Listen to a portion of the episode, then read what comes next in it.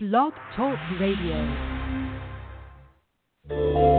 Welcome to the Mystery School Hour with your show host, Ortrun Franklin. On the Star Nations Radio Network. Hello, everyone. This is Ortrun Franklin, and uh, another month has gone by, and it's a privilege for me to be back uh, with all of you uh, this evening. Uh, before I begin, I just want to mention that um, our topic this evening is going to be water, water of life, and uh, the importance of water. But so again, I want to thank every one of you for being here. Those of you that are on the phones, and those that are in the um, chat rooms, and and all the individuals that will be coming back and listening to the to the replay. We're thrilled uh, to have you be be part of our program um, because uh, your your energies share so much as and we combine that energy as you're sharing your energy and it just allows the energies to grow and manifest um, so strong in in our world uh, to create what it is that we are desiring. Before we begin, I'm going to take just a few moments and just do a, a centering. So um, allow yourself to uh, relax into this time as we have together. And take a deep breath. And as you take that deep breath, begin to sense that energy of love, of peace, of joy as it surrounds you. And as you are filled with that divine light and love, and a bubble of light is surrounding you, and it is a protective bubble of light, so that that which comes through, comes to you, is that which is of the highest essence. And as always, we call in our divine masters and our guides, uh, those that work with us, our divine angels. We ask them all to be present here with us this evening so that we might be guided and directed to having come through that which is of the highest essence and for the assistance that we are being given by these divine ones. For this, we are truly grateful and thankful.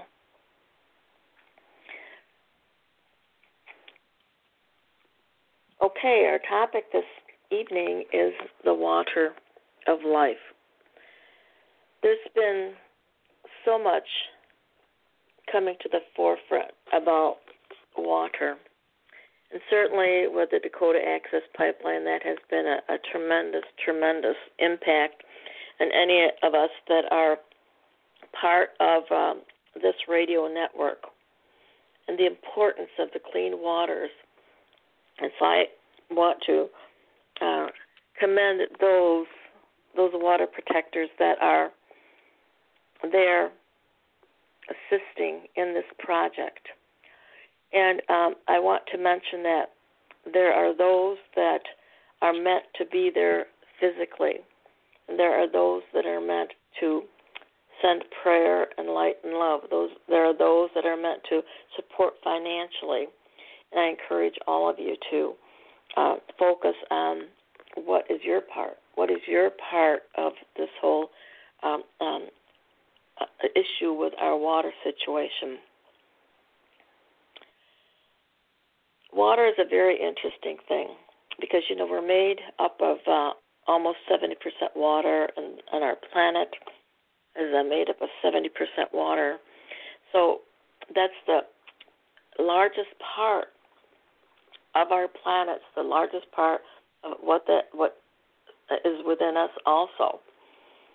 And you know, um, going back even to my early childhood days, I remember my our physician saying you you have to drink eight glasses of water every day, and many of us don't really um, listen to that. But hopefully, more and more people are getting becoming aware of how important it is to have this water in our life.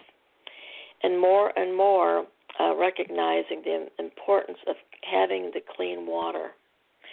Uh, the the, um, first thing I want to tap into is that you know we are a reflection. We're a hologram, and the hologram of what our planet is showing regarding the water is the is actually what the percentage of what uh, is uh, um, uh, being polluted on the planet is a reflection of what is going on within society also. So it's important for us to keep that light and love radiating and um, doing all that we can to care to take care of of the waters.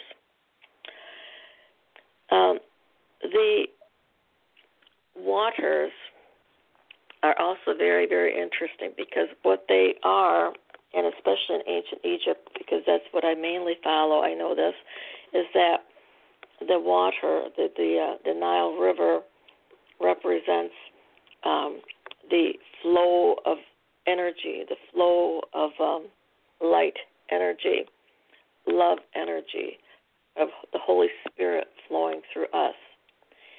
And it is oftentimes the they're said to be the chakras. And in Egypt, uh, because Egypt saw itself as being this this country, and because they in the ancient days they really didn't know how to go beyond the small scope of Egypt alone, they identified with um, uh, the Nile, and the Nile being that celestial river. And that celestial river was actually a reflection of the heavens. And it is the reflection of uh, the Milky Way galaxy. And uh, along the river, um, as there is with the Milky Way, you know, there are the planets that we see.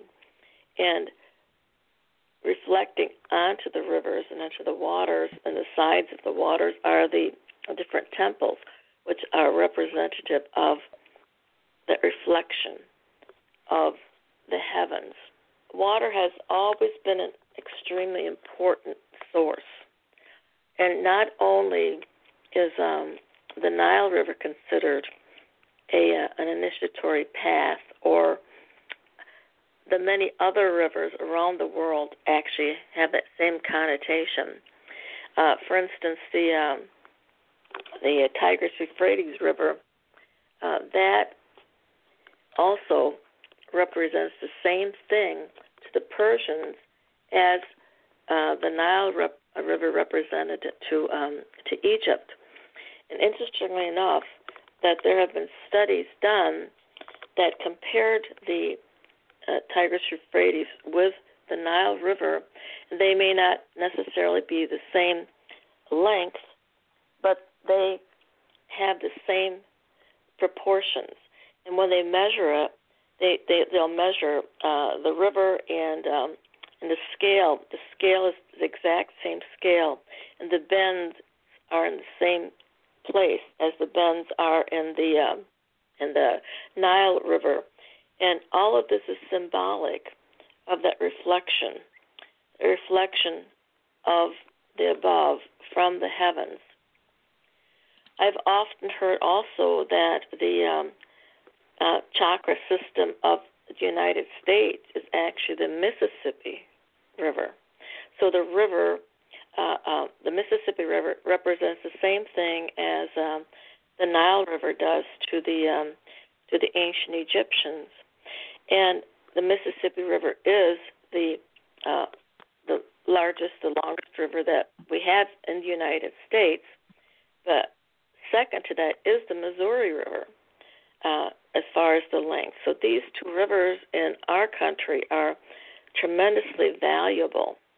And as uh, the ancient ones believed that um, there were sacred sites along the river path on both sides of the river. So it is, you know, with our chakra system because we have the masculine and feminine energies that are running up and down our spinal column. The Ida and Pingala uh, energies. The divine Ida is the feminine, and Pingala is the masculine energy. And the river itself is um, like our spinal column, and uh, it's it's more in a cylindrical form. But these two energies, the the Ida and Pingala, they intertwine. And so, if you were to intertwine them, you could see it looking as as it was a caduceus or the sign, a, a medical sign where the two snakes are intertwined, so that the energies are balanced out um, within the river. Uh, water is life, and the sacredness of the lands. All, all land is sacred, certainly, but the sacredness of land along the rivers are extremely important. And so the uh, river such as the Mississippi and, and the Missouri River, um, uh, again, going back to the water protectors, uh, and I'm, so proud of them for standing their ground, is that their sacred space is also along the river. And so all rivers flood. And in the uh, ancient times, in ancient Egyptian times, and to this day, the one of the uh, most important occasions is the inundation of the Nile, uh, the overflowing of the Nile River, and even although um, that um, uh, indicates that it will um, nourish the land, that it will uh, uh, and bring um, oh high volumes of food that can be grown it also, that inundation and that water flowing over those sacred spaces also uh, helps to cleanse whatever gets accumulated in those spaces because uh, every one of those places, those different um, uh, pyramids or whether they're sacred sites um, uh, or temples, they are initiatory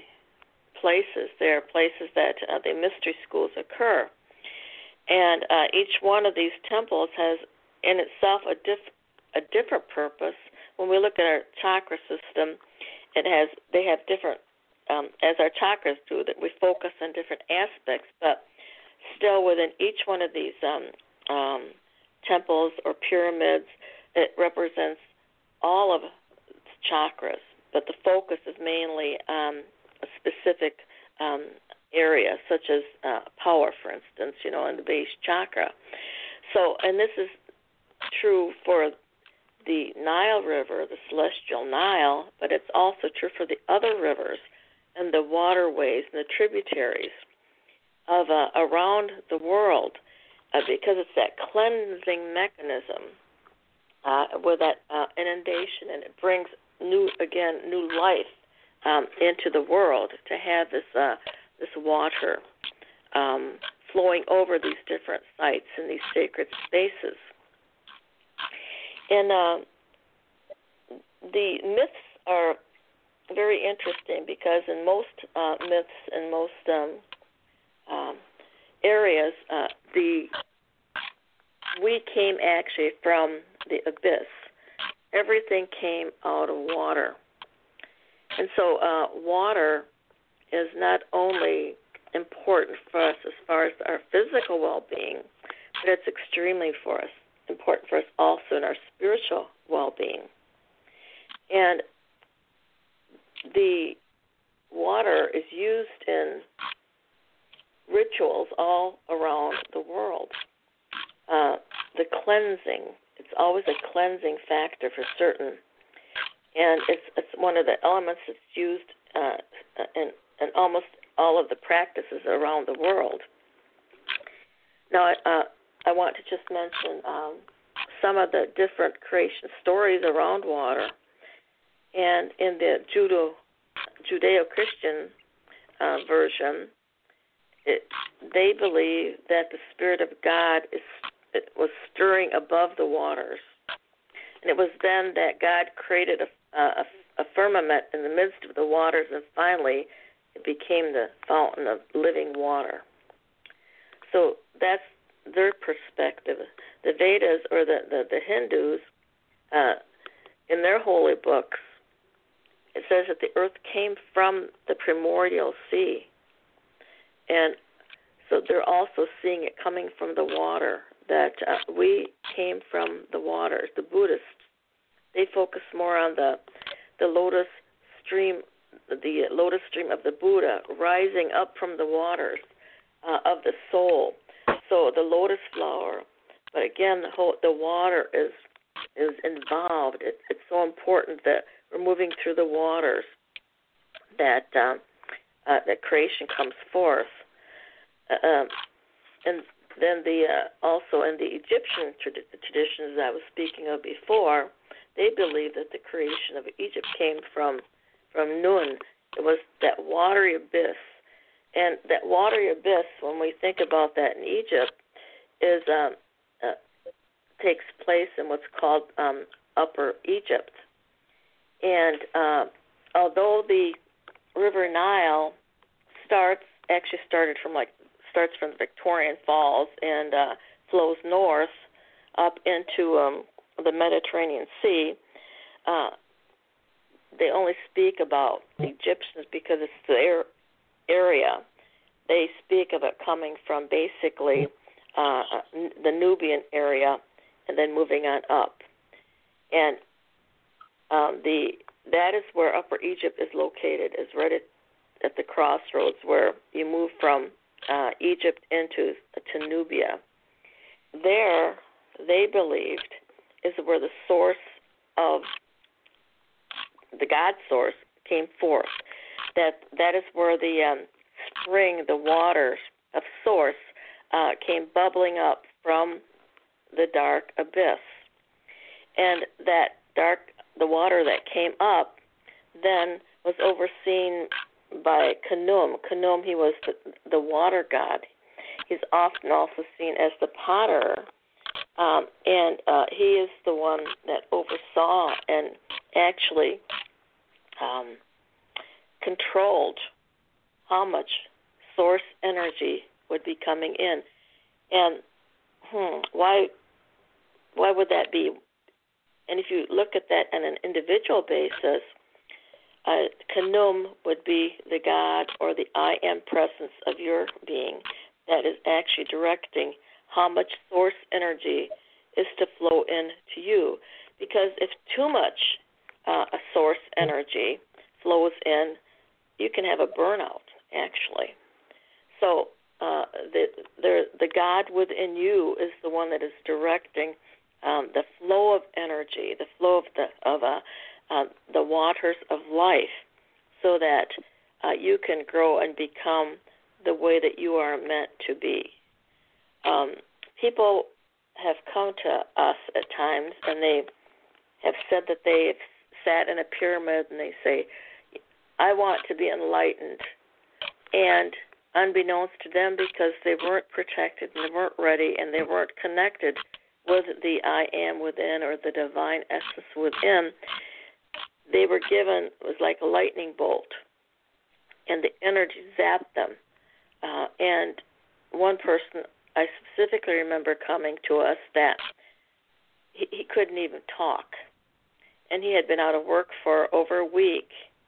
But this had happened to him, and he just came. He came to us because he thought possibly we could we could help him. It was the first time that we ever came across a situation like that. But um, what we ended up doing is we helped uh, assist him in moving that energy because what occurred with him asking that he was given this lightning bolt of energy, but it was stuck, and it got stuck in his head at the um, in, at the uh, uh, his uh, crown chakra. And because he really wasn't ready, the energy was there for him, but physically and even spiritually, he wasn't ready to receive that energy. It it, it was stuck there, and and his head was pounding, and he he was just lying in bed uh, for a week or so, and he finally decided maybe we can help. So, because we had never uh, seen this occur before, uh, we used our intuition and basically we spoke with him and all the while that we were speaking with him, we started to visualize this energy starting to gently trickle from that crown chakra, that source energy, that um, uh, source of life, that water of life, and start to move down and move down into his third eye area. And when we moved, kept visualizing it moving, and slowly it did. It started to move. And when we got to where it was touching his throat, he actually, as I, I said earlier, he couldn't even speak. He was stuttering. Uh, he was having a horrible time. And we continued to see that energy flow down and eventually having it be grounded into the planet. So once that energy was balanced out, he was in great condition and he left, you know, feeling great. So it's really important that we are in alignment with that divine within before we ask that we're just being get zapped by source because source energy is so powerful and so strong. And it's not that uh, uh, we are able to utilize that on a spiritual level, but our physical body may not be ready to be able to uh, have that energy um, in.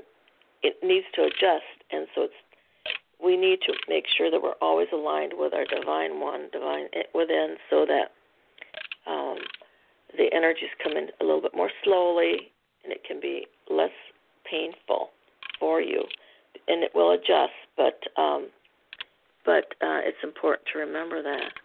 But Khnum, he was the um, he was the the creator. He was the potter, so he was also known as the potter because the other thing that the ancient Egyptians believed was that um, that this mound came out of this abyss, and that mound was the creation. Uh, Khnum was uh, known to be the one that uh, that formed children. He, he he gave birth to children, basically. Um, so so and that, so that mound of energy that comes out is then that representation of we as individuals, and um, and we are that mound of of of, uh, of I'm going to say dirt or that mound of um, such a pyramid because they they saw it more as the pyramids uh, when it came out, and but that source is controlled. It's controlled by uh, the uh, the divine essence that dwells, you know, within you. So it's important to remember uh, uh, the spiritual aspects of um, what water is and what the water of of life is. And you know, we say we really hear this often right now is that water is life, and water is life, but it is not only physical life because we need to be able to refresh and renew the water that is within our physical bodies, but it is also spiritual life. So the water, it's important for us to take care of our our waters, and and I know all of you know this already.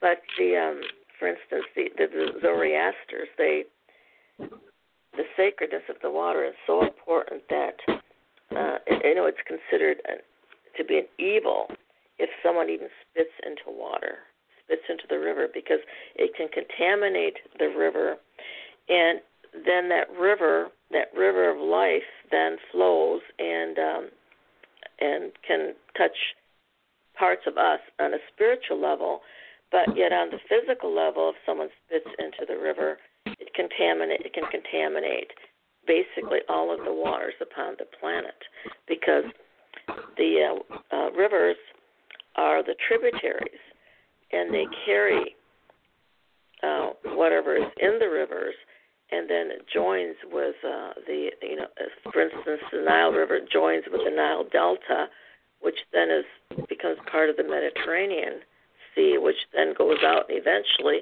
it circumferences the whole entire planet, um, our world. So there's uh, uh, importance both physically and spiritually when it uh, comes to water. And as I mentioned earlier, we are the reflection of the um, of the divine heavens.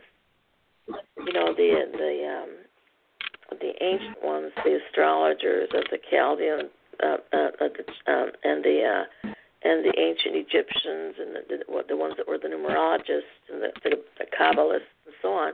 They studied the uh, heavens and they saw that as being that reflection.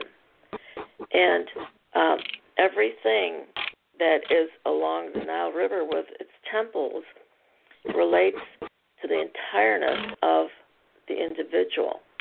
No matter which temple it is, they may look different, but proportionally, they are in proportion to um, the heavens. So, uh, and that's not only true for the Nile River, but this is also true for the Mississippi River. It's also true for the the Missouri River. So the waters of our land are so significant, not only um, around us, but also within us. Okay, I'd um, like to um, open it up now and uh, see if there's any questions any, anywhere. And I see here, okay, and it says uh, Julie. Hi, Julie. She's in the uh, Facebook chat room, and she says, Ortrun, because water is life and all life comes from the water. What role does Christian baptism play for this concept? Okay. Uh, the Christian baptism, that's a very, very uh, interesting and a, uh, uh, uh, analogy. And uh, the the Christian or um, aspect of this is that they refer to the water of life as the living water of the Holy Spirit.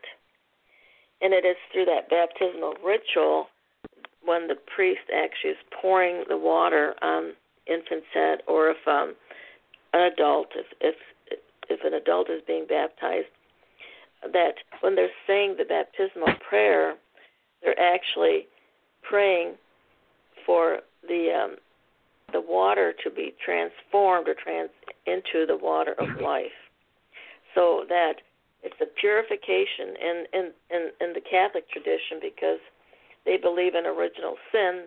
They believe that this purification ceremony um, actually removes original sin.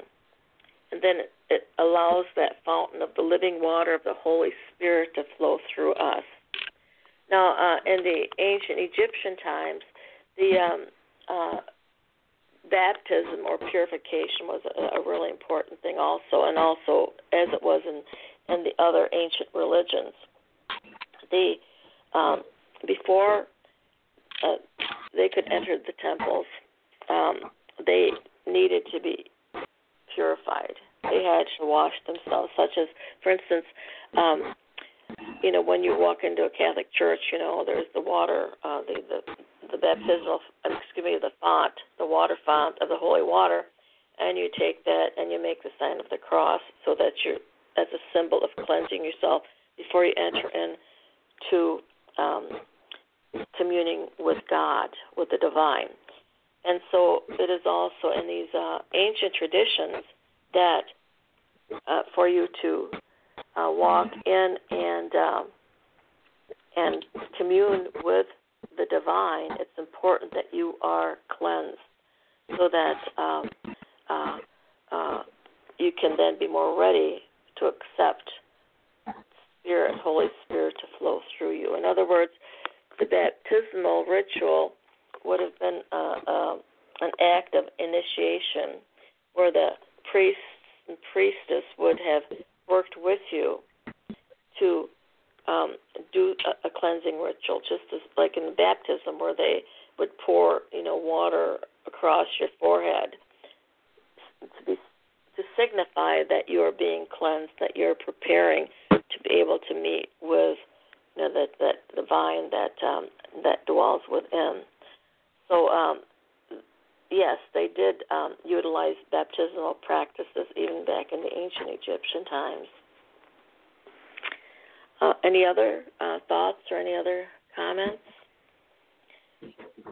Um, again, if you are um, on the phone lines, um, please just press one, and that will um, allow you to tap through so that um, uh, if you have a question or a comment, we'd love to hear it from you. So, uh, and Carl has something he'd like to add. Coming from a scientific perspective, all life on the planet originated in the ocean. And without the waters, there would be no life on on the planet of of of any kind. And we not only not all life originated there, but all life needs water to when they say the living waters, that's not just it's not an exaggeration or just an analogy. It, it's a fact. It's a truth. And in the Urantia book, it's uh, interesting to me. I have memory of having worked with energy, combining energies together with my family of Elohims, creating what I'm going to call pre life. And when we felt it was ready, it was turned over to what they call the life carriers. And the life carriers took it and they planted it on planets that were ready for life to begin to evolve on. And when they the life carrier brought it to Earth, they planted it in a part of the ocean where the temperature, the current, and the conditions were perfect for this energy to develop a physical life form. And they not only planted it here, but they then watched over it. They became kind of the nursemaids. They were not allowed to interfere. And their hope was, and really the hope of the universe was, that a life form would develop that had never developed anyplace else in the universe. Because the Creator wanted to see what was possible. Okay? Well, there was something happened to the Earth, temperature and ocean currents changed. And the most promising life form that had been planted was in the was well, it would would likely not have survived with the the changing uh, water conditions. So the life carriers asked permission to move it and they were given permission. So they moved it to a different part of the earth, uh, still in the ocean, that was more favorable. And that species did evolve, and that was the origin of the human species on the planet. It all came from the ocean, and it is all sustained by the water of the earth.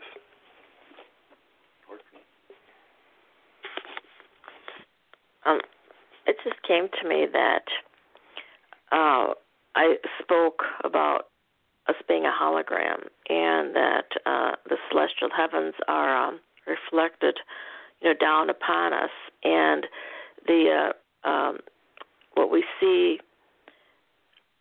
on the waters of the earth is a reflection of, you know, like the human consciousness upon the earth.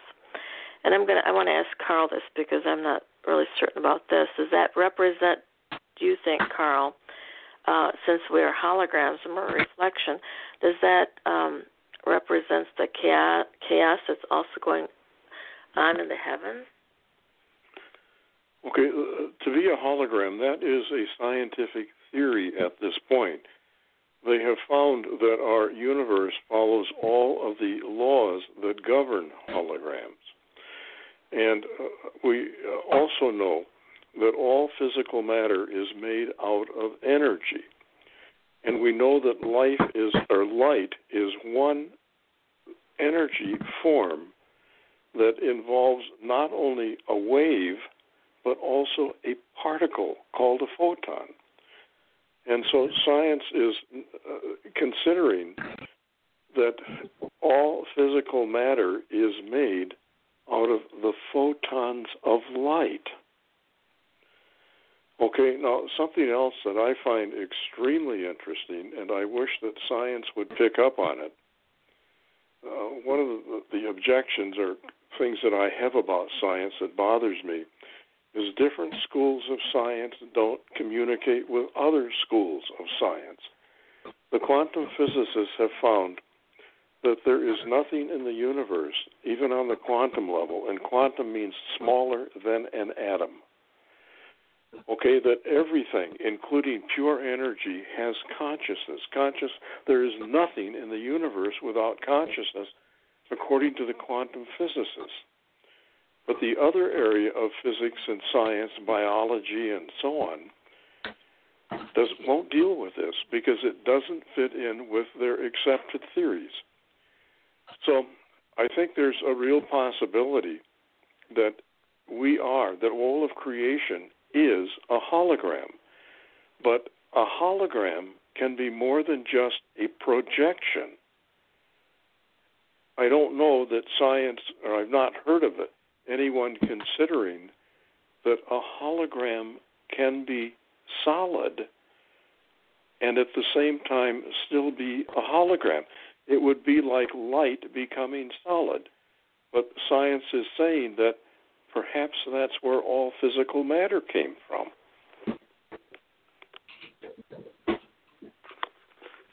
Well, that's that's really quite interesting, and I think it's quite, you know, it's quite a thought. It's a deep thought. I think it's something that's really good for us to uh, to spend a little a possibility, right? Something that really uh, can be, you know, considered because everything is possible.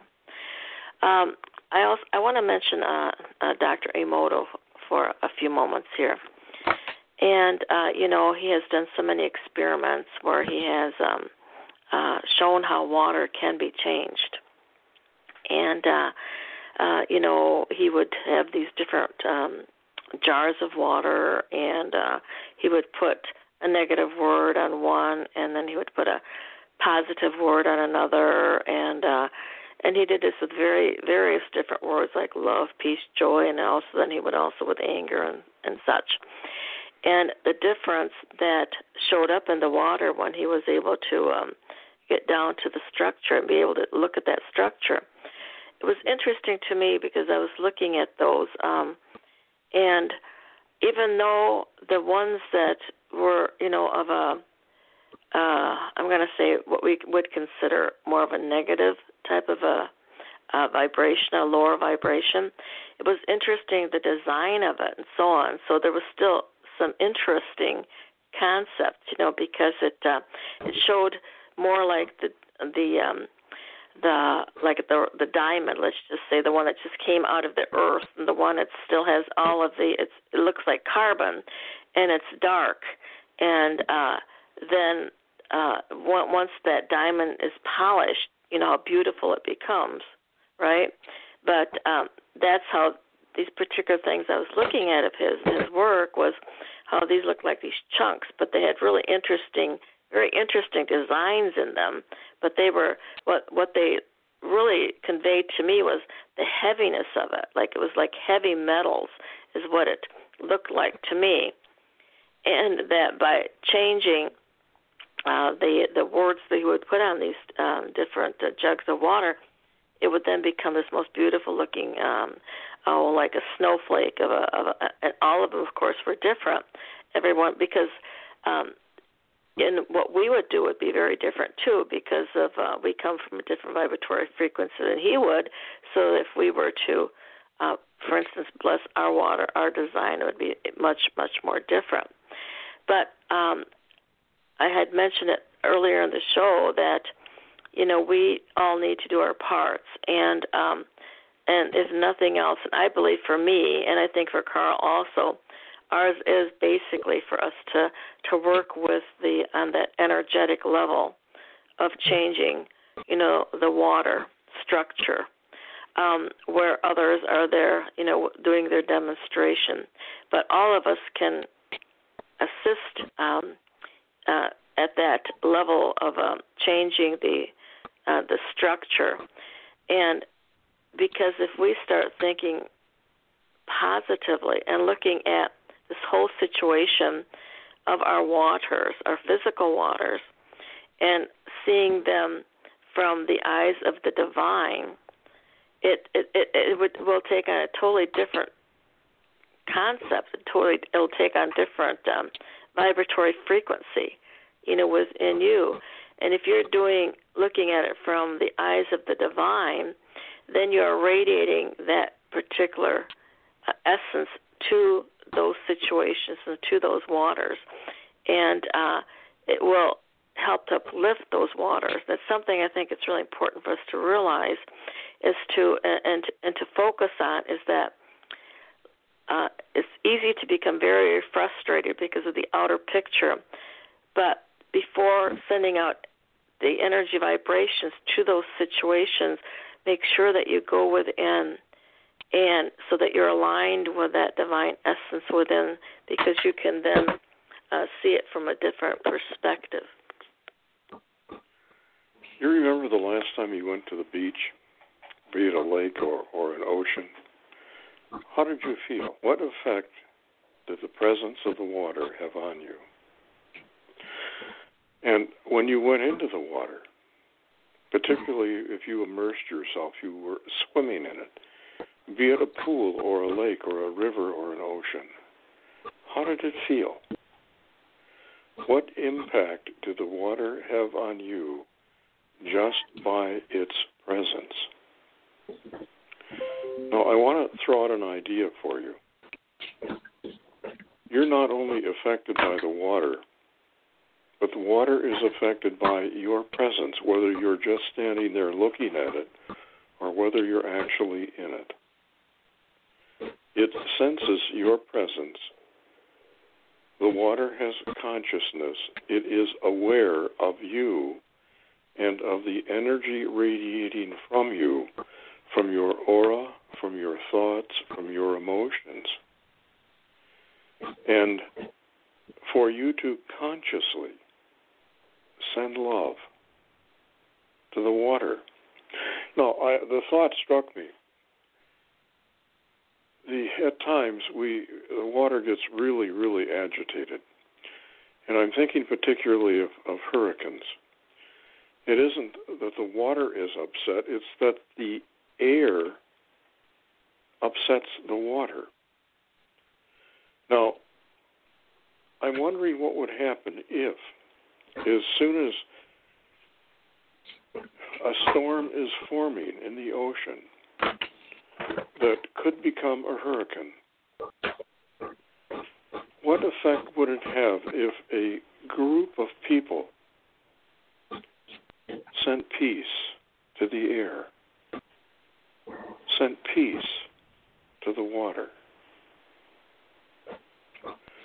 and I saw that becoming maybe a squall, and that was it. I'm wondering if our consciousness could not impact the consciousness of the water, even as the presence of the water impacts us. It's worth thinking about, and I would love to see someone work with this and see what happens. I know that people like Jim Gore from North Carolina would uh, take a meditate take a group of people and they would meditate in areas where, for example, there were high crime rates. And while they were there, the crime rate really dipped. And if we can affect human behavior just by thought, by emotion, I believe that there's nothing on the planet or in the universe that cannot be impacted by that same human energy.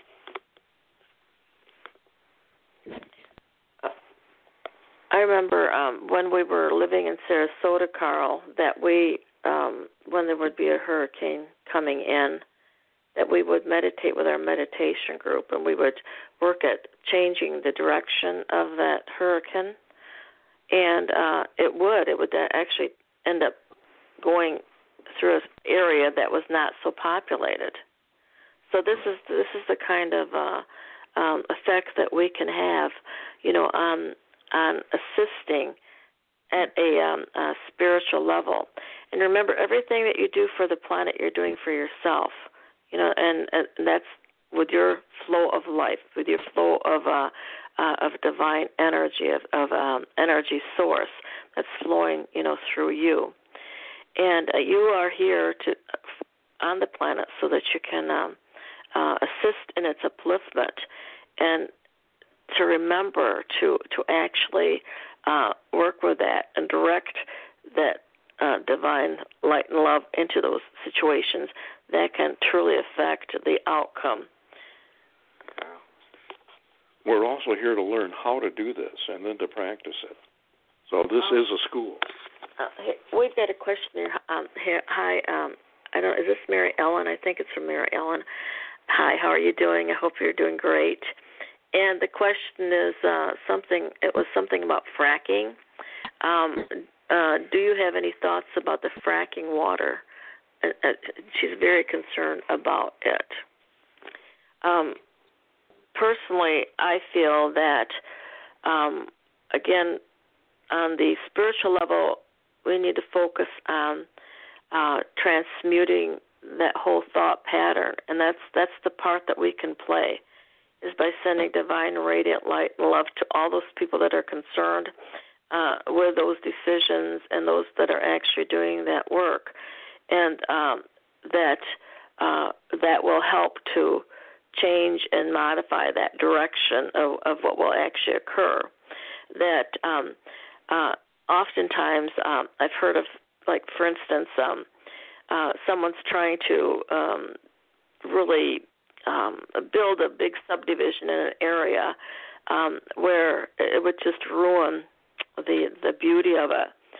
And uh, if by sending light and love to that that be diminished, that things happen that where the equipment won't work, and uh, they ended ended up being becoming so frustrated that they finally decided that they're they're moving out of that area and they're not going to to continue building there because it's not worth it because they can't seem to go forward. So I, I believe we need to be very conscientious about um, how much I'm going to say much how much power we truly have how much divine energy we have that we can actually send to those uh, situations by sending, um, you know, light and love and so on to everyone that's concerned with those particular situations. We don't need to know the names specifically. You know, we can just put that request out. The universe knows where to take it. Uh, Carl, do you have something else to add to that? Fracking comes out of the human emotion of greed. They want more oil, more money. Now, it is my opinion that oil, gas, are third dimensional energy sources. The Earth is now functioning in the fourth dimension, and humanity is not far behind. We're still in the high end of the third dimension. That is the collective human consciousness. And I believe that fracking is destructive to the Earth. It's a proven fact that it certainly increases Earth movements, that is, increases uh, Oklahoma had almost one or two minor earthquakes a year before fracking, and now it's in the hundreds per year. And they're trying to minimize the problem by where they pump the the uh, the water down deep into the earth. They're trying to pump it where it's not near any fractures. But the thing is, they don't know where all the fractures are. They only know where the ones are that have actually moved. And so what they're doing is they're creating new fractures. So fracking is not good for the earth, and it is at some point uh, that polluted water, even though they're pumping it very deep, uh, cannot stay isolated, isolated forever. It's going to have to be dealt with at some point in the future. So I, I would, my desire is that they they outlaw fracking Okay. And if we create a strong enough um, thought pattern, thought energy, strong enough desire, uh, I believe that we can bring that about. But it's also going to, I think, come with a raising of the collective human consciousness. Um, okay, we have a um, someone that's on the phone line. Julie's on the phone line. Um, uh, you can uh, let her come through if you'd like. Hello, Ortrun and Carl. Thank you for taking my call. I appreciate it. How yes, are hello. oh, I'm doing so well. I always learn so much from the both of you. I'm just on the edge of my seat, especially during this call. My question is about the um, the polar ice caps and the changing of the temperatures yes. within the Earth climate. And since water is life and all water and all life comes from the water, really been Mhm. enjoying this talk. What um, what does that say about the waters of life that the polar the polar ice caps are changing and that the sea levels are are rising? Is this just the natural cycle of things, or does this speak to something else about human consciousness, like Carl was just saying about the fracking and how that um, is not helpful for the earth? I'd like your thoughts on that. I'm gonna douse on that for one thing. I just wanna I wanna douse on that and see what I get as far as um uh with the polar ice caps. Is this a um a natural occurrence, something that occurs um uh occasionally as uh throughout um the natural cycle? And I'm getting a yes on that. Will you will you um check on that, Carl, and see what you get regarding the polar ice caps? It's a weak yes. I have another Uh-huh. question. Okay, he, he has another question. Uh, what I would like us to douse is is this a part of the ascension process, the melting uh, of the ice caps? Ortrun, what are you getting on that? I'm sorry, I was reading another question. No, please, will? Okay, the question is is the melting of the ice caps a part of the ascension process for the earth? And I'm getting a yes on that. What are you getting, Carl? Yes. We're both getting a strong yes on that. Okay, now a, a part of this is the the the output of the sun has increased slightly. That's the major cause for the the melting of the ice caps. Um, science is not well. Let me say it's not ready to be announced. So they're they're blaming the pollution that we're putting out. That is uh, amplifying the problem. It's ha- causing it to happen much faster. Now, uh, Julie, this is looking at a, completely different aspect here that no one no one has brought up. But the passage of Nibiru, and I believe that closest it will hit its closest point in, in 2019.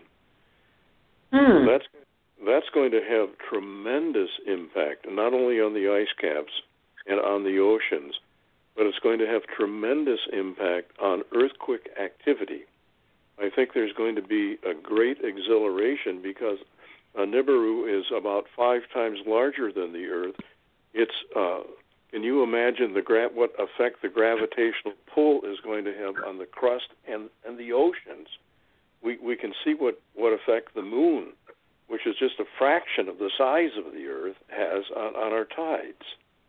Mm-hmm. I think to me that's the, the the the really big big question, and there is no answer at this point.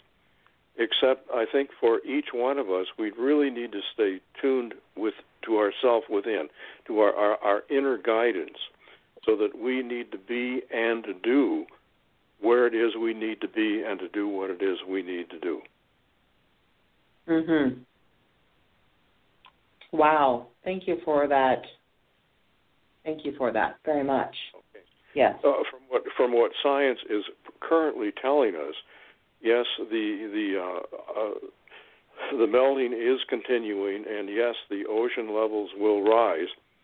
But also, I think what's going to be happening, and and this has been foretold on you know on uh, the channeled information, is both Lemuria and Atlantis are going to be who are now ocean bottom are going to be emerging okay, which is going to displace displace more water. But I suspect that there are other parts of uh, of land that is going to be submerging. So I, I think Mm. this whole this whole ascension process is a remaking of the Earth at a higher frequency. I see.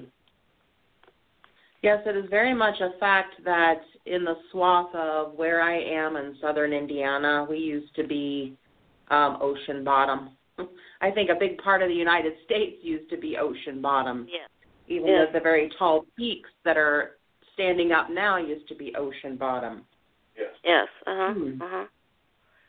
And uh the but there's that that um we're going as Carl said going into a different vibratory frequency. The the planet is being uplifted, and this is all you know part of the process. And that's why it's so important for us to to stay positive about it and uh, not you know not not do anything. But and if you feel that you you know you you to be part of certain things, you know like demonstrations, so on, you know you do that. Follow your heart. Um, but more than that, uh, make certain that you are coming from a clear perspective, you know, from the heart, so that uh, anything that you're putting out there is is of a positive vibration, so that that can you know be transmuted. Um, all of this is coming to the forefront because it is time for that uh, upliftment to take place, and um, our adding our energies, our positive energies to that, it will definitely you know, helps to transform and bring about what it is that uh, is meant to be. Um, and also, uh, you know, you will be where you're meant to be. So, because people sometimes are are afraid that, oh my gosh, if this happens or if this happens, if we're tuned into our higher essence, we will be exactly where we're meant to be and we will be doing our work exactly where we're meant to do our work. And um, if you're right now living in a specific place, you're there because your energies are meant to be there. They're being anchored into that uh, space, you know, on the planet. If you're meant to assist somewhere else, there will be something that within you that will say, "Hey, I need to go here and assist." So uh, are recognizing that we are safe, that we are safe. And, you know, one of the questions actually that I just heard someone uh, say the other day was, how would you feel um, if you felt you were totally safe in this universe? And Ooh. how many can truly, ama- uh, you know, say we feel totally safe in our universe because of uh, you know our programming and everything else? because truly we are. We are safe. So that's something to contemplate and to see where you know where we are at as individuals, and by our becoming or feeling safer and safer in our world and our in our galaxy and our in our universe, the more and more you know, um, the whole planet is, is going to be uplifted and the changes are taking place.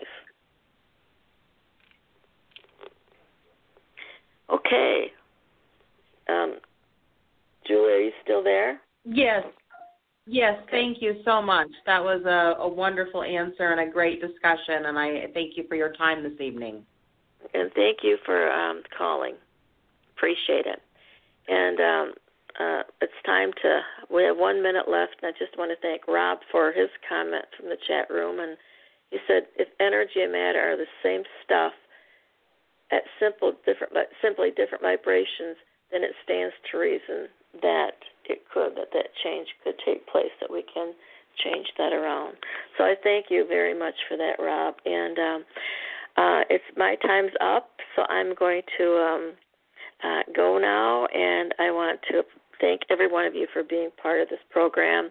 As always, we love you, and I love you, and I appreciate you, and um, I appreciate your being part of this. And this, I'm going to say that the uh, uh, the upliftment of our planet Earth.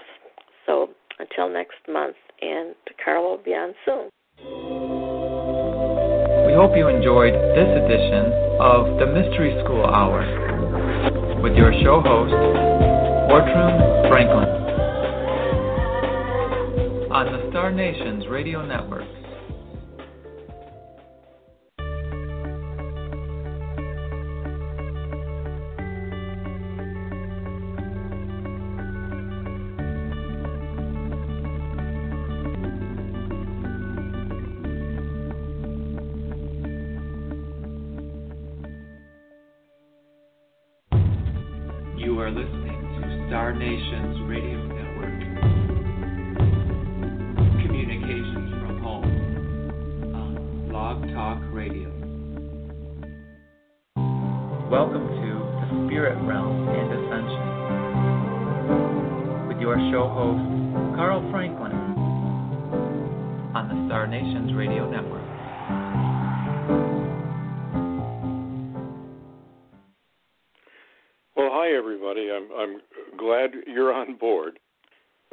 Tonight it's based on a quote of Jesus. He said, "Except you become as a little child, you cannot enter the kingdom of God."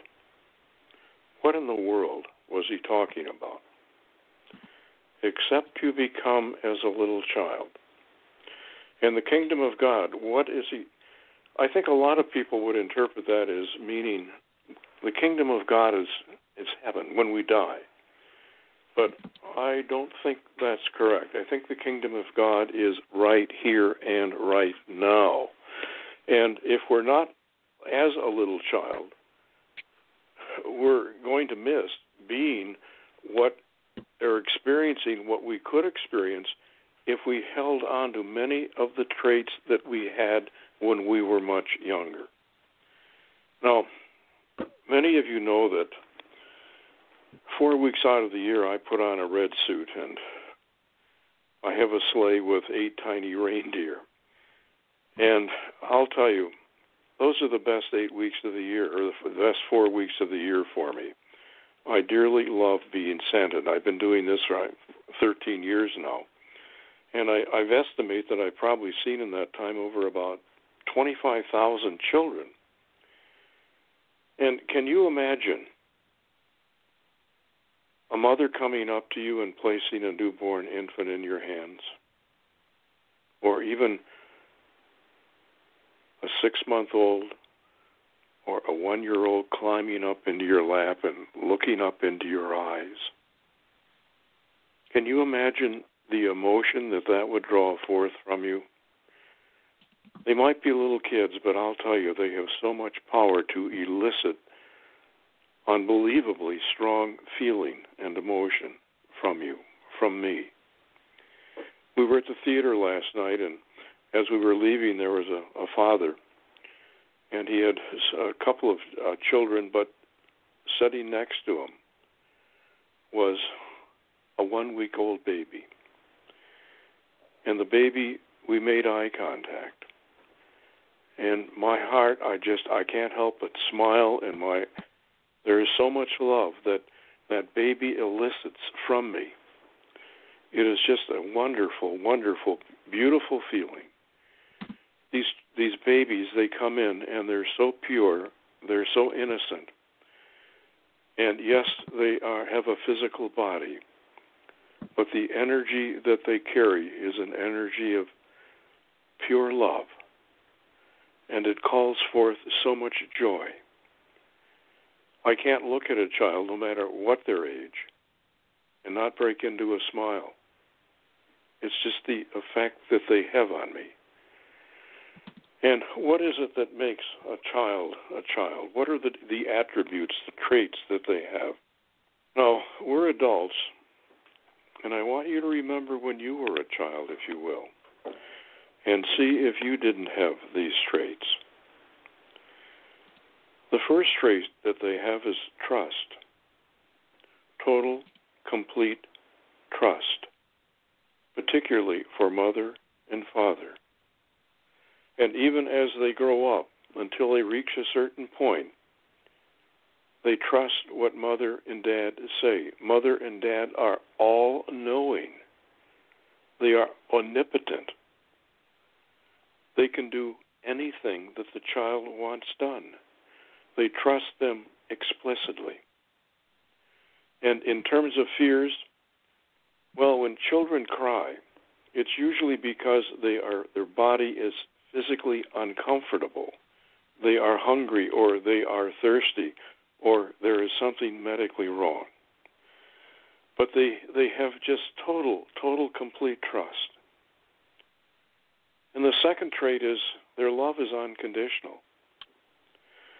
I don't know how anybody can look at a child, even if the child is crying, and not feel the love coming forth from that child. It isn't just that the child elicits love from you, it's that the child is love and is sharing that with you. And another trait of children from the, the earliest age, from hours old, is curiosity. Have you ever seen a child, regardless of the age, their eyes, they are they are looking, they are just taking everything in. They are listening to the sounds around them. They are attempting to make sense of it, to understand. In fact, they're so curious that as parents and caregivers, we, we need to watch them because they will do things that may not be safe.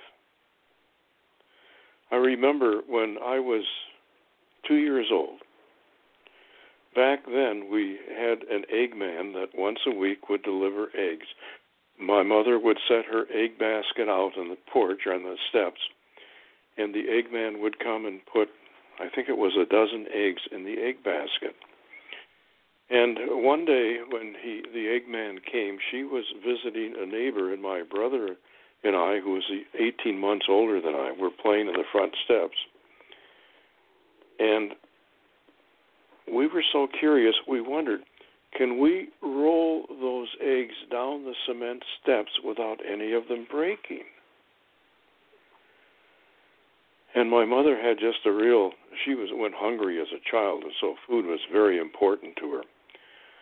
And when she came home and saw all those broken eggs on the sidewalk, well, she was so mad she didn't dare punish us because she thought she would lose control. But her the intensity of her feeling implanted a lasting memory, and it was because we were curious. So trust, love, and curiosity. And uh, along with curiosity, children they want to learn. They, they they see what other people can do, what older children can do, what mom and dad can do, and they want to do it too. So they they want to learn to do it. And um, the thing that I wanted more than anything when I was five years old is I wanted to learn to ride a bike. Well, my family didn't have money for a bike, but a neighbor girl who was five years old had gotten a bike and she offered to let me ride it. And the driveway had a slight slope to it, and I was the first time I rode it, I was able to ride. And what that represented to me was freedom. And I was so elated at my ability to ride and how thrilling it was to ride a bike. And my desire was for a bike. Well, my parents at Christmas time did get a bike but it had to be shared between us two boys. And my older brother not being the kind, generous kind, it was frustrating. But when I did get to ride it, I was in heaven. Now, the other thing that makes a child a child is the most important thing in their life is play. Their life really centers around playing, not only because they enjoy it, but because when they're fra- they're playing, they can pretty much do what they want to do. They can experiment. They can experiment with their body doing things that they wonder, can I do that? And with the play comes joy. Have you ever been around children when they're playing? The excitement, the joy, the, the energy, the enthusiasm oh wow, it's contagious. You can't help but laugh and smile and oh, and if you're young enough, you want to go out and join them. So trust and love, curiosity and desire to learn, to play and joy are are some of the strongest attributes of childhood. How many of those attributes do you still have? And to what degree? As a child, they were the focal points of your life. They were the reason for your wanting to get up in the morning. How much of that do you still have? What are your focal points now? Having enough money, going to work, taking care of your property, your material things, getting exercise and diet so you can stay healthy. How much of your time do you spend playing? How strong is your desire yet to learn? How curious are you? How generous are you with your love? How much trust do you have? Can you sense how much of your little child you have lost?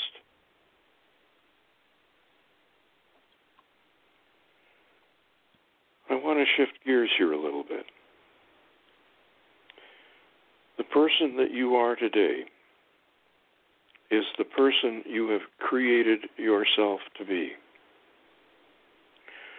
There were people like parents, like grandparents, like close friends, like spouses that have played a role in shaping us. But we were the one that decided what we were going to accept from them, what we were going to believe, what we were going to trust. And we were the ones that rejected what we didn't want. You are the creator of yourself, even as I am the creator of myself. And can you, with honesty and integrity and sincerity, say that you love yourself? Do you trust your judgment? Do you, do you trust other people? Do you, do you still have that insatiable curiosity and that desire to learn? Do you still like to play? How much of your waking time are you in a state of joy? You see, what what I, I sense and experience that many people do as they quote grow up they start out in a sandbox, the sandbox of life. But the older they get, they start building walls around the sandbox. And I think many of the walls that adults have are so high they can't see over them. The walls are made out of fears, made out of ego, made out of the desire for things, the desire to be successful, the desire for money. How much of your walls are made out of love, out of joy, out of peace? You see, a curious person is going to want to see over the walls. They they are going to want to see what's beyond their limited vision of the world and even their limited vision of themselves. They're going to want a play box with no walls, to be completely trusting, to be open, to be free to share who and what they are, not hide for fear of rejection or being hurt. Children weren't afraid to be themselves. But adults so often are. What fears do you carry? You see, we have all created a world for ourselves, and we live in that world. And we're now going through individually and as an entire planet, we're going through an ascension process we're in the process of building a new world. We're in the process of raising the frequency of the planet we're in the process of raising our own frequency. And the only way we can do that is to get back in touch with our little child. And the kingdom of God, the kingdom of heaven, is based on freedom. It's based on faith. Faith is another word for trust. It's based on love, the opposite of fear. And so much of our world has been created by how we have chosen to react. To react not only to people, but to situations, circumstances, and events. Now, our reaction, we chose that reaction. We've never been in a situation where we didn't have some options. And we chose the option that we chose. But we could have chosen differently. Now, what I'm going to suggest here is that we go within. Try to identify all of the things that you have created that populate your world. Another way to say it is look at all that you have built within yourself as a person. And the things about yourself that bring you joy, that make you smile, that make you feel good, the things that you love about yourself, that you respect, that you honor, that you want to hold on to. Feed them energy, feed them thought, amplify them, strengthen them. But also look at all of the attributes that you've put in your world that generate fear, that limit you, that hold you back, that cause you to go to protect yourself. Take the excitement out of life. Identify all of these events, all of these people. Identify your reaction to them. And I've got a technique. I dearly love it. It's a win win situation. As you identify these aspects, these parts of you that you have created that you don't like, in a meditative state, call in your angels. And take that part from you or ask the angels to reach deep within your psychic, in your physical body, if there's a physical problem, in your mental body, if if it's uh, uh, thoughts that you have that are of a negative nature, that are judgmental or critical, or in your emotional body, if it's fears, and hand it to the angels, or ask them to pull that forth from you and see them pulling out a glob, a dark glob. And they take it in their hands and they shape it into the shape of a ball. And then these angels, and we all have 20, 21, 22 angels working with us, and they've been with us through multiple lifetimes. And they love to be asked to help. And this is a way of asking them to help that's going to bring them joy too. They've got this ball and they begin to throw it to each other. They're playing catch. And as it's thrown, becomes lighter. As it's caught, it becomes lighter. As it's thrown, lighter again, caught, lighter again. And it changes. They, they keep playing catch with it. And again, this is bounced among 20 angels, 22 angels,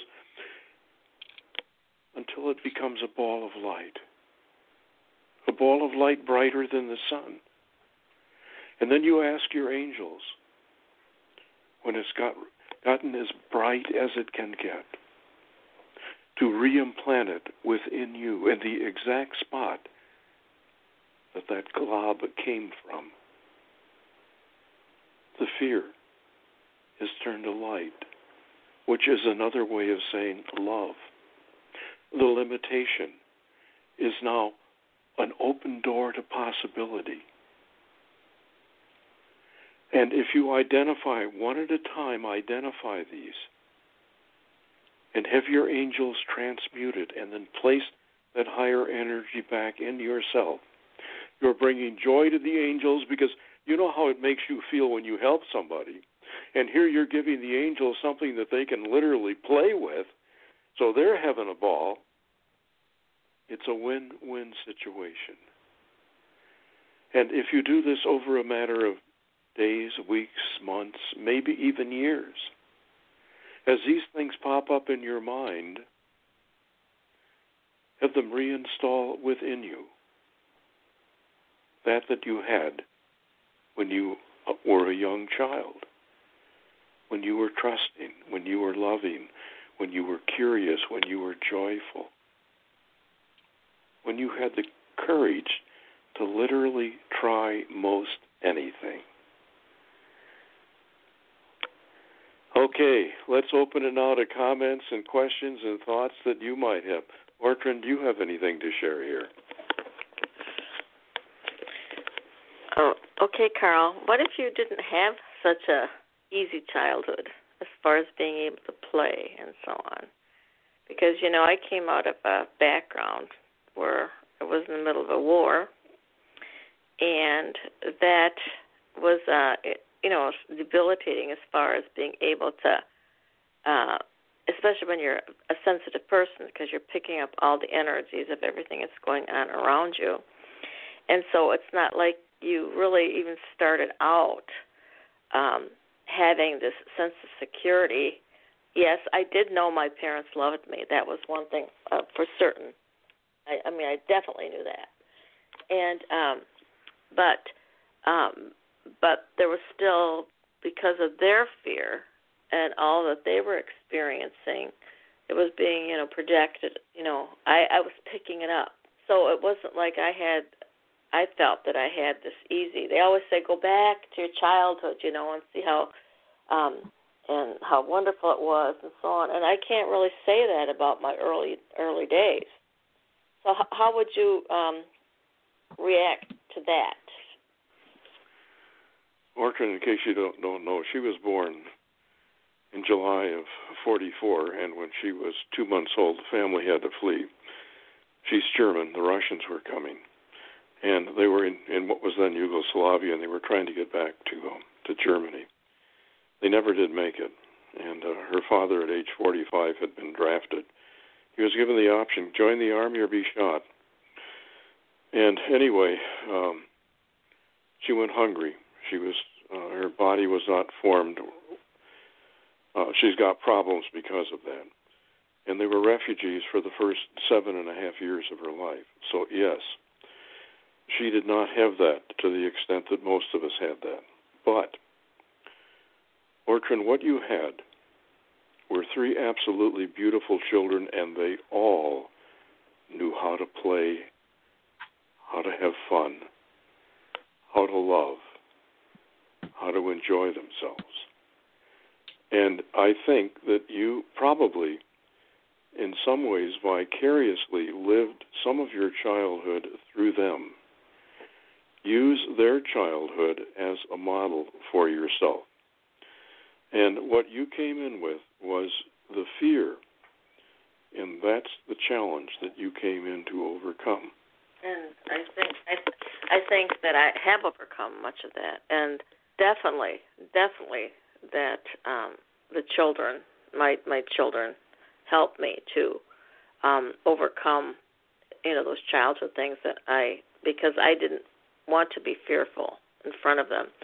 Uh, I my my my kids were all they were really all daredevils, and um, you know, on them, my gosh, they're three four years old and my son's up on the high dive at the high there were two levels of high dive and he's up there and uh, okay, I, I can't show him my fear. I can't allow him to see my fear because I don't want him to to have you know the fear that I had as a child.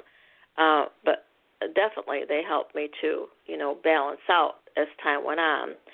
But so I'm, t- but I'm just saying is that sometimes it's it's not when you say you know go back you know and and be that child again. There are other one other people, not just me, but that had horrible situations also, and uh, so it's it's hard for them to relate. So I think what you're saying here is really a good thing. Is first and foremost when you were saying that, I what I thought was I I think that I created having those children in my life. Mm-hmm. I think that was part of how I was able to get beyond, you know, that that part of me to be able to get beyond that whole fear scenario and be able to, yes, as you said, create being, you know, that child again. So, um, so I think that sometimes we need to state it a little differently because, you know, like Carl, you had a wonderful childhood. It was just really in comparison to, you know, like mine or other people's, some other people I know. It, it's just there's just wasn't like that. So, so thanks for pointing that out because I think that people need to recognize that they can find that in their children and they are the ones that can help them get beyond and and and go into that space of you know joy. Now, another area I wanted to probe here is the walls that many of us have built around ourselves come out of our own judgment. We judge other people's behaviors, we judge other people's beliefs, we judge how they treat one another. And I would, in myself, I want to get rid of all judgment because in my my head and my heart I know that everybody is here to learn different lessons. And the way we learn lessons is to have different experiences. We learn from what we experience. And my head and heart tell me that they're experiencing exactly what they need to experience at this time in their life to learn what it is they're here to learn. So, my job is to not judge them, but is here to support them and to, without preaching or telling them, to help lead them to learn what it is those experiences are here to teach them. But to do that, I have to give up all judgment judgment of myself, judgment of others, judgment of circumstances and situations. And what I can do is I can, on a mental and emotional level, I can create in my heart and in my mind the outcome that I would like to see for myself and possibly even for others, but especially for myself and my family. And I can also work with my spirit family. Um, I feel that we each have a fair amount of power, but I think that the power increases by the square with the more beings that are involved on a common task. And in my experience with doing life script readings for over 3,000 people over the last 20 years, I find that we all have between 25 and 30 spirit beings working with us, angels and guides from heaven and higher aspects of ourself and teachers. And they cannot interfere with our life. But if we ask for their help, they not only appreciate our asking, because that allows them to come into our life with their power, their energy, and be helpful. And again, it it feels good to help other people. It feels good to give. And what an honorable way to help us grow, to help us create a better life for ourselves, our families, our neighborhood, our community, our world. And I have the power of one, but with my spirit family, we have the power of 900. And there is a tremendous amount that we can do because many of these spirit family members are functioning at very much higher levels of frequency than I am. In fact, I'm probably at one of the lowest frequencies of any of them. And so I don't know how that translates, but it probably translates into many, many, the energy of many thousands of common mind, of common purpose, of common intent. So, in that sense, working with them as one, we can be very, very powerful beings. And so, any change that you want to make in yourself, in your life, in your circumstances, why do it alone? It doesn't make sense. When you've got these powerful, wise beings standing ready, wanting and willing and able to help, ask them. They can't interfere. They can't help unless you ask. Now, what I've learned is that in asking them, I want to specify the outcome, not the how it's done. Because they're wiser than I am, I'm sure they can come up with better ways than I can to accomplish the goal, to get there, to do it. And I always add to the request if this be for my highest good and for the highest good of all that are involved. For that's that's what I want. So work as a team with them to rebuild your life, to tear down the walls you built around yourself, to become the person you want to become, and to accomplish what you said you wanted to accomplish when in the 20 years that you spent preparing your life script for this incarnation. I just want to read a comment from Julie. Uh, Julie, she said that, Carl, thank you for sharing your childhood stories. Um, I love being around my young niece and nephew nephews. Uh, their vocabulary that astound me, the depth of conversation that we have. I'm blessed that they like to go on adventures with me, and they are a joy.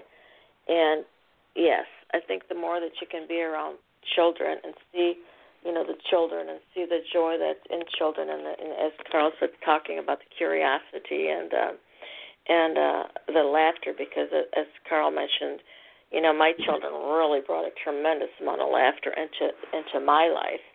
Uh, those are um, such healing uh, forces for us. Um, and to to get beyond that seriousness, you know, I don't know about you, but for me, I know that for many years, I mean, actually starting with my my birth because we were refugees two months later, uh, you know, I lived in a survival mode for for many many many years, and we lost my my grandfather had 16 brothers and sisters, and and lost I'm going to say 95 percent of them, and uh, through the war, and so you know the it, it was very very hard, you know, starting out that way. But yes, there was a purpose for me.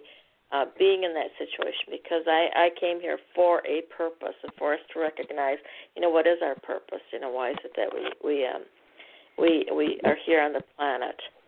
And then, um, but because I miss this family, because I never had a family other than thank God my immediate, um, I really always longed for that large family.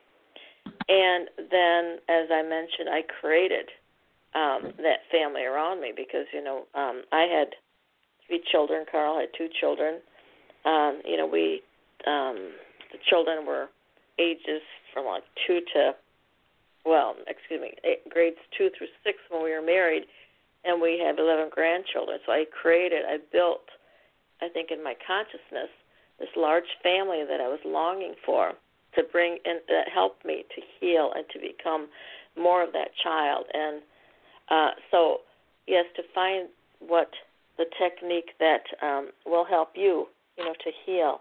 Uh, the, the technique that Carl shared is a really wonderful technique. It's one that was actually I use, and I know that I was given very similar techniques when I did the chakra clearing and balancing. So um, use those, you know, on a on a daily basis, so that you can connect and and and get beyond anything that might be holding you back.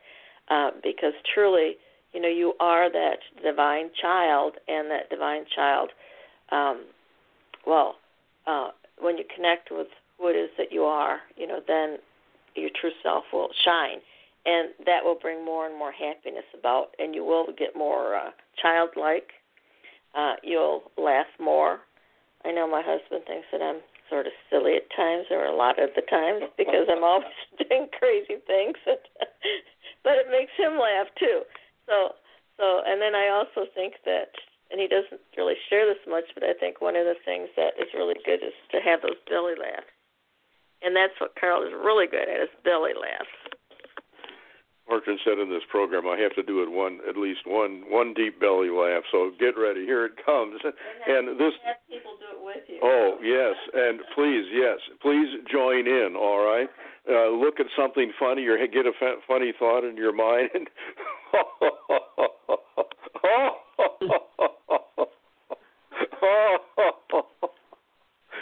and notice how how how you feel when you laugh. You know, it just it changes your vibration. It picks you up. It makes you feel good. And even when you go into the store, and I, I love this exercise. When I go to a big big box store, particularly, I, I just make it a point to to, to before I go in a couple of minutes and I get myself in, in a good positive frame of mind and walking to the store and walking through the store, I make eye contact with as many people as I can. I smile. I talk to as many people as I can. And you can change the energy in that entire store if you're in there for 10 minutes, 15 minutes. It's amazing. And you've you've lifted people up. And I, I almost have a, a standard response. You know how people, uh, uh, cashiers and clerks and so on, will say, "Have a good day." And I reply, "Well, I have to because I don't like the alternative." And they first they look at me kind of startled, but then they break out laughing. Yeah, that's right. You know, it is the truth. So do uh, develop some habits that that that pick up your vibration that make you feel good, and then as you share it with other people, my golly, it bounces off and it comes back to you even more than what you sent out. So that that that little child Hang on to it, nurture it, uh, bring it forth. It's beautiful. You're beautiful. And the more a child that you allow to flow through you and that you become again, the happier you're going to be, the happier your world is going to be, the more the walls are going to be tumbling down. Can you remember as a little child? Now, when children are two, uh, two year olds are often afraid of Santa. There's some kind of a phase they go through in, in life that I don't completely understand. But when you're at home, when you're not around strangers, I don't care how old you are, you're free to be yourself. Never, never, ever give that up.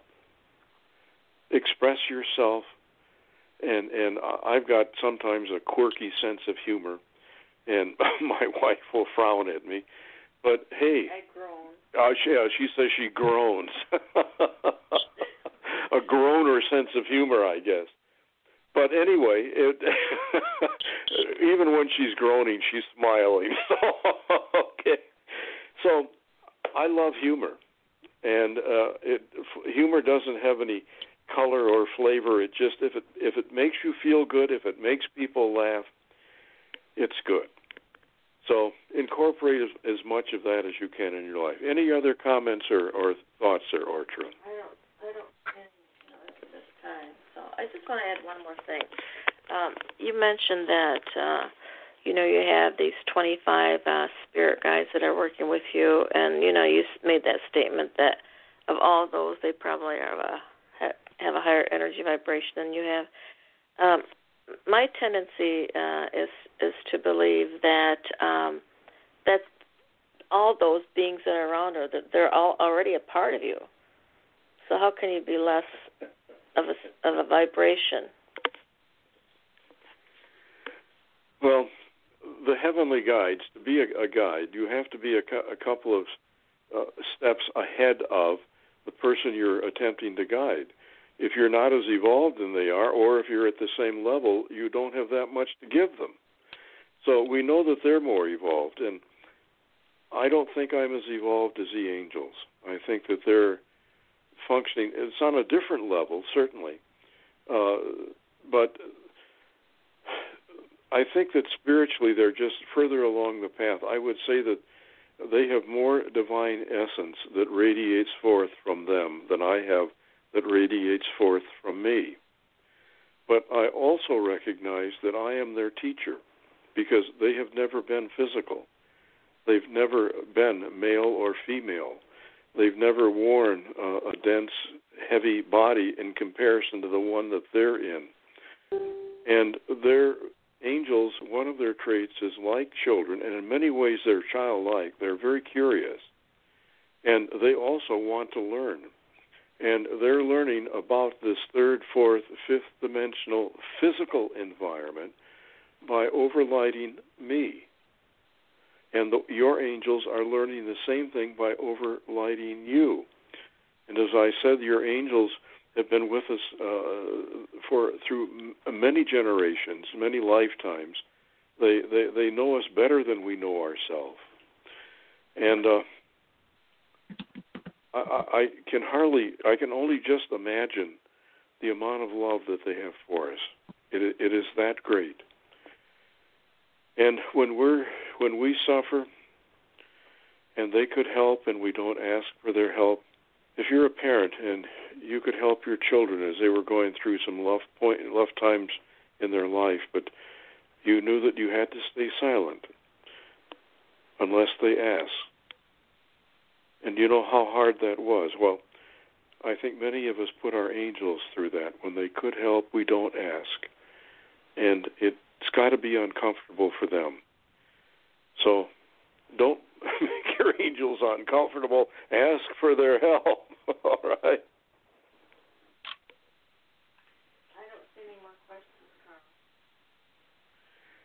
We've got about 10 minutes left. There's uh, there are no questions or comments, so let's have a, a closing meditation. If you make yourself comfortable,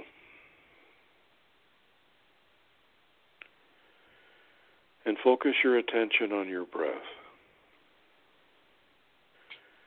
As you exhale, tension goes out with your breath. As you inhale, you're breathing in love and peace and joy. Exhale, relax. Inhale peace, love, and joy. With each breath, your body becomes more peaceful. Your mind is slowing down. With each inhale, your physical body, your mental body, your emotional body, your spiritual body are filling with love, peace, and joy. With each breath, you're going deeper and deeper.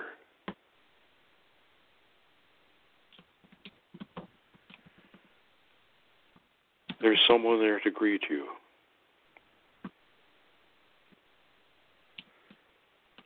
It's a child. Do you recognize yourself?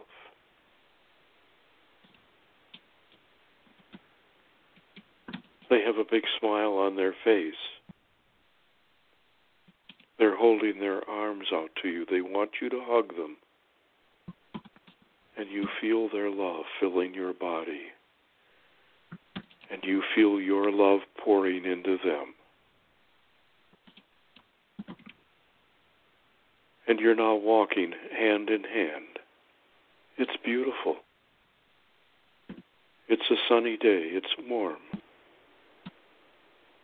the flowers are in bloom. You can the aroma in the air. And you begin to run. They want to race with you.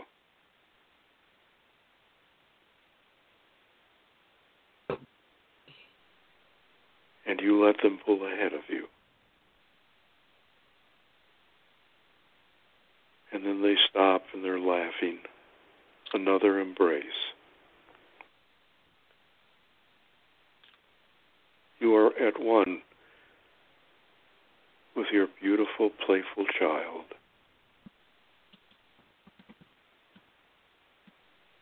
So much love, so much trust.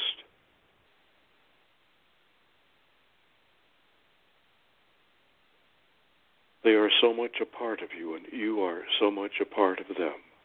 You're now at home, and you go in and you prepare a snack for them. And you sit down and you join them with a nice cold drink.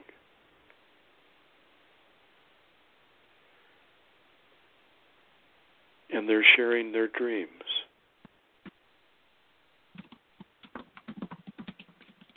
What they'd like to experience, what the toys they'd like to have to play with.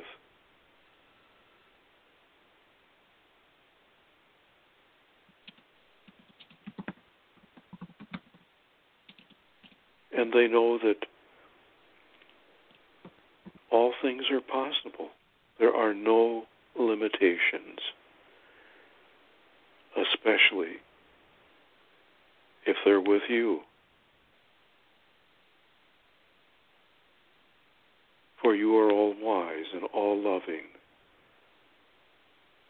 and can make most anything they want happen. They trust you completely.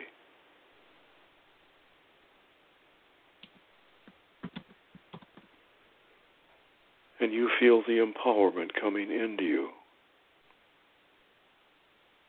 from them, their expectations of you. And you have always been able to meet their expectations, at least those that were positive and good for them.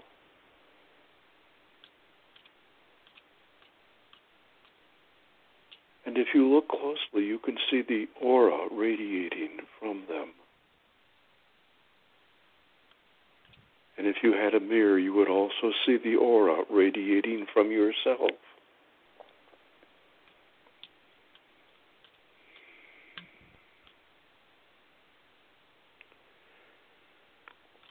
And with your inner eyes, you can see the angels around your child and you can sense the angels around yourself. And there's someone else there brown hair, a beard.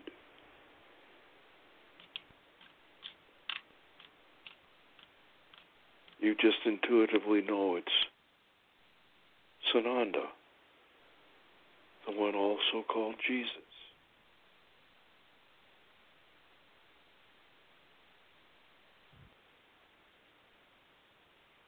And you know that you and your family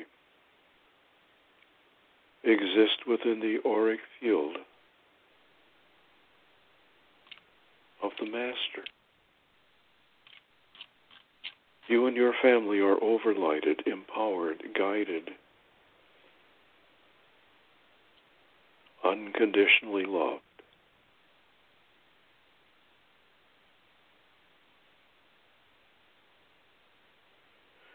And as you look out through the kitchen window and the open kitchen door,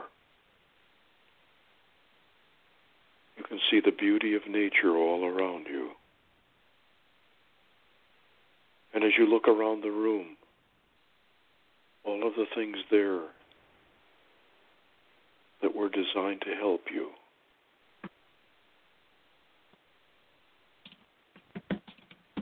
And the beauty of the pictures on the wall.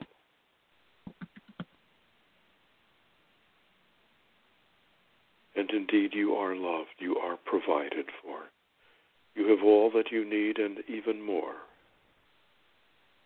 And you know that you will always have that. You need never fear,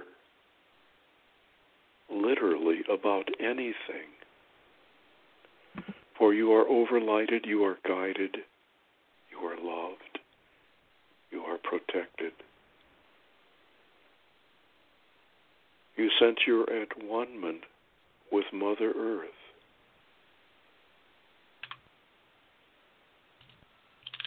You sense you're at one with the Creator. And you feel an aspect of the Creator stirring within you, that part of you that we call our soul. and you sense the soul within your child. And you know it's the same soul.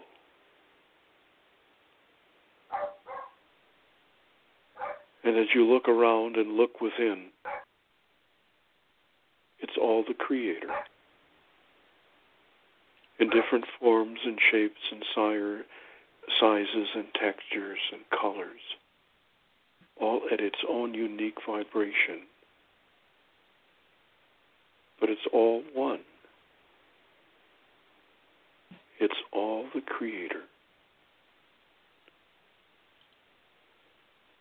And you allow the Creator to express as fully and completely through your physical, mental, and emotional bodies as possible. You recognize that these bodies are not yours. They are there for your soul to experience and express in this earthly environment. It's their bodies.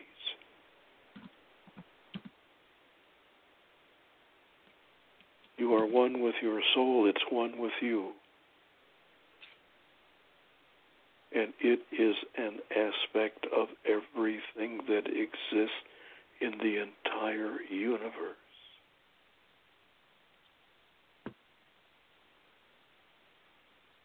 You're never alone. You are always the creator, and you are now going to create only that that is for your highest good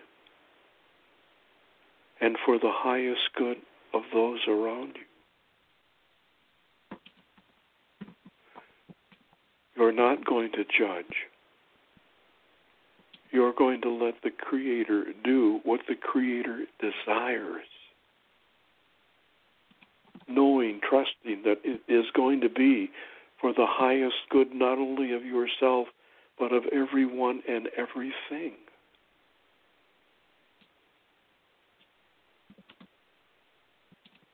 You and the Creator are one.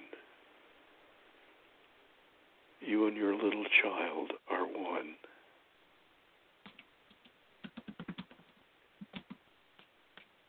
And together you're creating the kingdom of heaven within yourself, within your home, within your community, within your the entire world. And you ask your angels to help you do this. The higher aspects of yourself and your heavenly guides and your teachers, you have come together as one beautiful divine energy.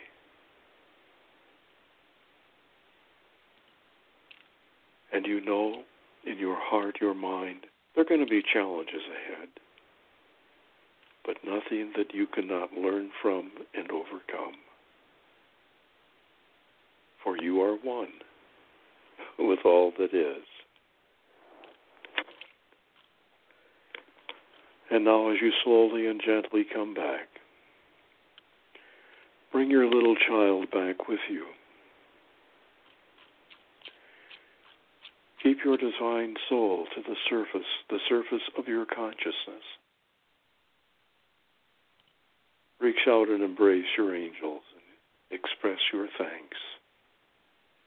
And thanks all of the higher aspects of you, your Christ itself, your mighty I am. And bless and thank your teachers.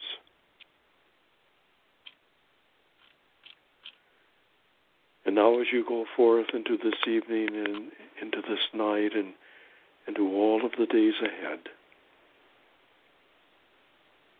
free your child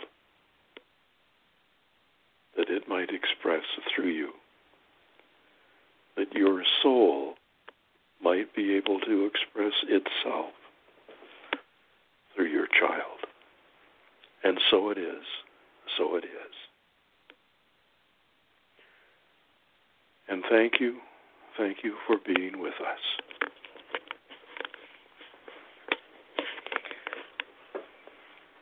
Again, thank you uh, for joining us for our um, shows. Uh, we truly appreciate your being with us and uh, the energies that uh, we um, generate here together.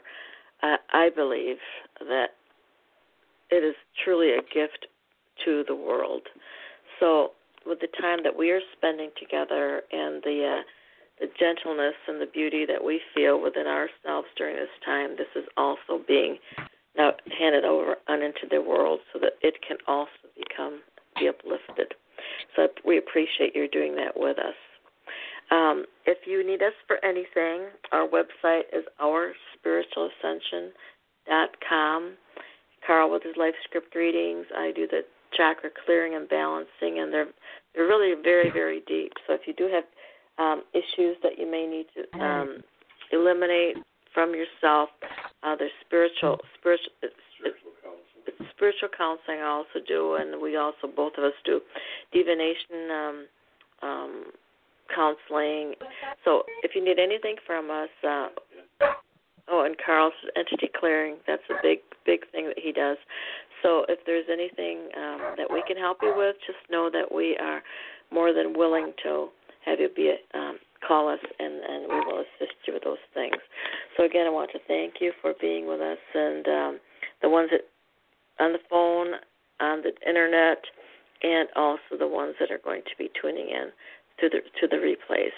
Uh, and blessings, uh, Grüß Gott, uh, and Namaste. We hope you enjoyed this edition of The Spirit Realm and Ascension with your show host, Carl Franklin, on the Star Nations Radio Network.